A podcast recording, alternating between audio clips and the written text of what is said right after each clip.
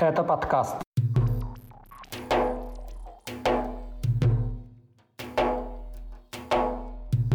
Вербовка заключенных на войну в Украине. Новые батальоны Кадырова. 10 лет колонии для североосетинского ковид-диссидента и 100 тысяч за переезд с Северного Кавказа.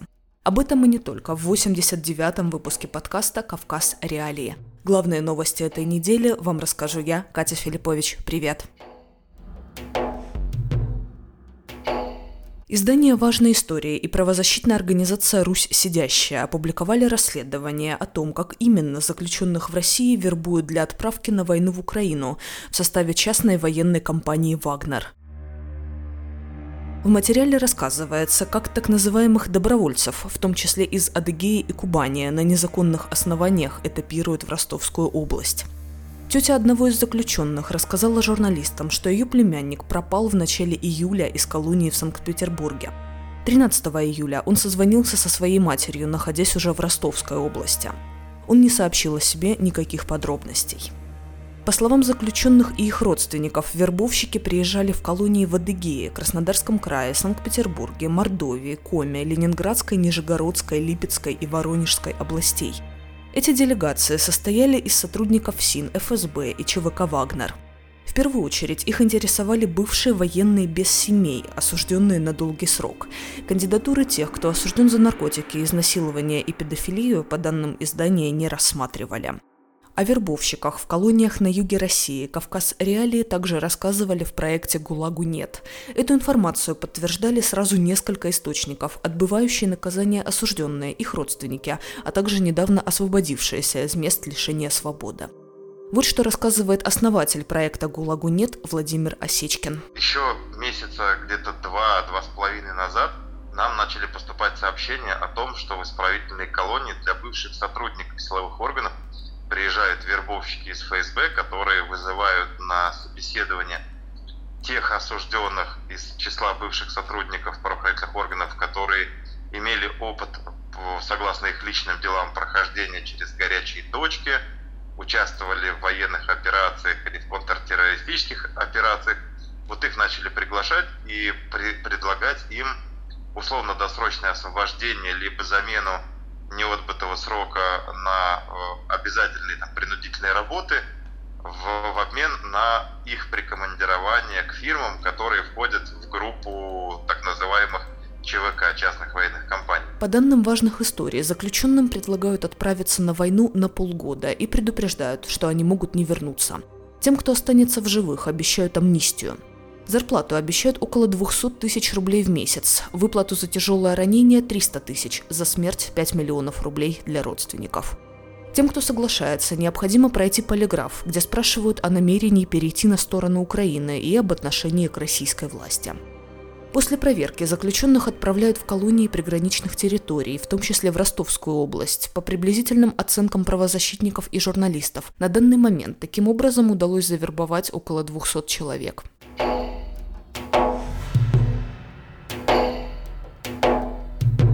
Чечне заявили о создании третьего именного полка. Он получил название «Север Ахмат». По словам главы республики Рамзана Кадырова, в него вошли опытные бойцы, которые участвовали в конфликте в Сирии и в войне в Украине. На видеозаписи, опубликованной в официальном телеграм-канале Кадырова, видно, что на построении присутствуют сотрудники полка патрульно-постовой службы и группы быстрого реагирования МВД по Чечне, а также профессиональные военные и еще люди в гражданской одежде. Судя по всему, это так называемые добровольцы. Чем именно займется новый полк и будет ли он отправлен на войну в Украине, пока неизвестно. О создании именных подразделений в Чечне стало известно в конце июня. Тогда планировалось сформировать четыре батальона. Это Север Ахмат, Восток Ахмат, Запад Ахмат и Юг Ахмат. Известно, что за эту работу отвечает спикер парламента Чечни Магомед Даудов. По словам Кадырова, три остальных батальона также сформированы, однако их состав не раскрывается. По данным источников Кавказ Реалии в Чечне, чтобы сформировать четыре батальона, набирать людей пришлось из числа сотрудников районных отделов полиции. Добровольцев, готовых вступить в ряды новых подразделений, не хватило. Теперь, как отмечают собеседники редакции, жителям Чечни предлагают бесплатно устроиться на работу в отделы полиции. Раньше за трудоустройство в органы надо было давать взятки, а сейчас появилось много вакантных мест, которые властям надо заполнить.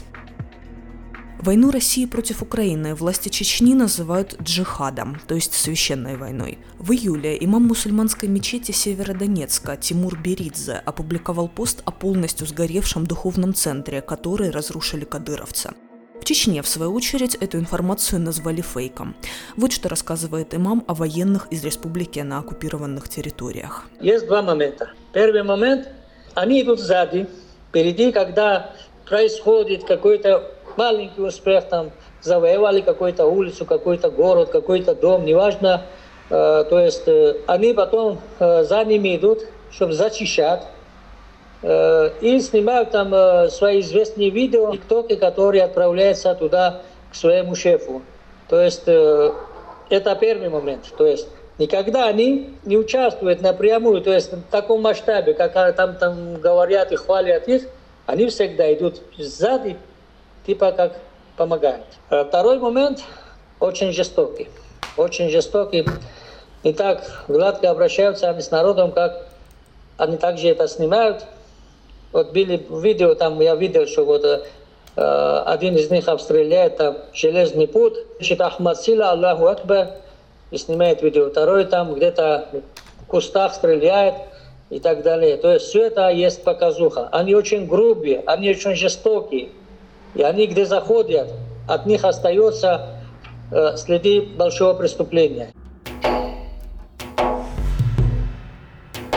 Ростовский областной суд приговорил осетинского оперного певца и ковид-диссидента Вадима Чельдеева к 10 годам лишения свободы. Его обвиняли по делу о митинге против режима самоизоляции, который прошел во Владикавказе в 2020 году.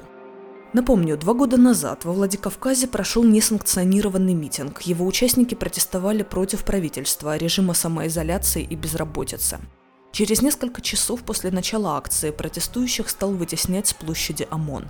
Те в ответ начали кидать в силовиков камни, брусчатку и гранитные плиты. Не менее 20 участников митинга были приговорены к реальному лишению свободы.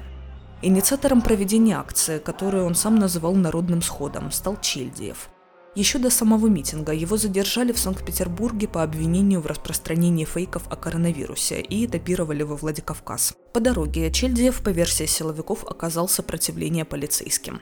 Вместе с Чельдиевым на скамье подсудимых также оказались Рамис Черкинов и Арсен Бесолов. Обвинение требовало для них 9 лет заключения. Суд приговорил Черкинова к 8 годам, а Бесолова к 8,5 годам лишения свободы в колонии строгого режима фактически признав их организаторами несогласованного митинга. Адвокат Чильдеева заявлял, что в деле нет доказательств. В Ингушетии госпитализирована руководитель благотворительного фонда «Клуб добрых дел» Ната Матеева. Бывший муж напал на нее с ножом. Курейш Тимурзиев приехал в ее офис в Магасе и в ходе ссоры нанес Матеевой несколько ударов ножом. Женщина получила семь ранений, в том числе в голову и в живот. Ее доставили в реанимацию, а Тимурзиева задержали, когда он пришел в больницу, чтобы спросить о состоянии бывшей супруги. Матиева и Тимурзиев начали бракоразводный процесс в мае этого года. Матиева просила оформить развод немедленно, так как муж угрожал ей и намеревался силой забрать их дочь. Однако, как сообщает сайт Фортанга, имам установил для них трехмесячный срок. Тимурзеев неоднократно звонил и самой Матиевой, а также ее родственникам, приходил в дом ее отца. Явившись к ней в офис, он уговаривал женщину не разводиться, однако получил отказ. Как отмечают правозащитники, в республиках Северного Кавказа при разводе суды зачастую становятся на сторону отца детей и, вопреки требованиям закона, оставляют их с ним. В ноябре прошлого года Европейский суд по правам человека признал дискриминацию по половому признаку в делах об опеке над детьми на Северном Кавказе. Скачивайте приложение «Кавказ Реалии», чтобы оставаться на связи в условиях военной цензуры в России. Ссылки на приложение вы найдете в описании к этому выпуску подкаста. Российские власти предложили платить более 100 тысяч рублей за переезд из регионов Северного Кавказа. Такой проект подготовило Министерство труда РФ. Предполагается, что деньги будут выплачивать молодым специалистам, которые переедут из Чечни, Дагестана, Ингушетии, Северной Осетии, Кабардино-Балкарии, Карачаева-Черкесии, а также из Алтая и Тывы. 116 тысяч рублей так называемых подъемных смогут получить те, кто устроится на работу на северо-западе, Урале, Дальнем Востоке и Сибири. Эти регионы России считаются трудонедостаточными.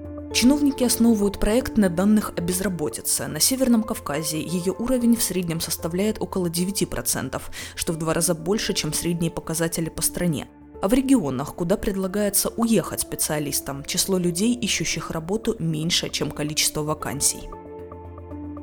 Северокавказские республики занимают первые места в рейтингах по безработице и последние места в рейтингах по уровню зарплат. Например, в первом квартале этого года безработица в Ингушетии только по официальным данным составляла 29%. Следом идет Северная Осетия с 15%, затем Дагестан 14%, потом Чечня и Карачаево-Черкесия по 11%. В прошлом году жители Ингушетии в среднем тратили 7 месяцев на поиски работы, и это лучший показатель среди республик Северного Кавказа. Для сравнения, в Чечне на это уходит 7,7 месяца, в Кабардино-Балкарии и в Дагестане по 9, в Северной Осетии 11 месяцев, а в Карачаево-Черкесии больше года. На этом фоне в Кавказских республиках ведется набор так называемых добровольцев для участия в войне России против Украины.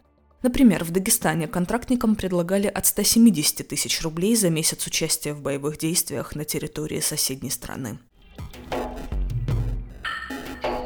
Это были главные новости недели на Северном Кавказе. Подписывайтесь на наш телеграм-канал, а также на наши соцсети и оставайтесь с нами. С вами была я, Катя Филиппович. Пока.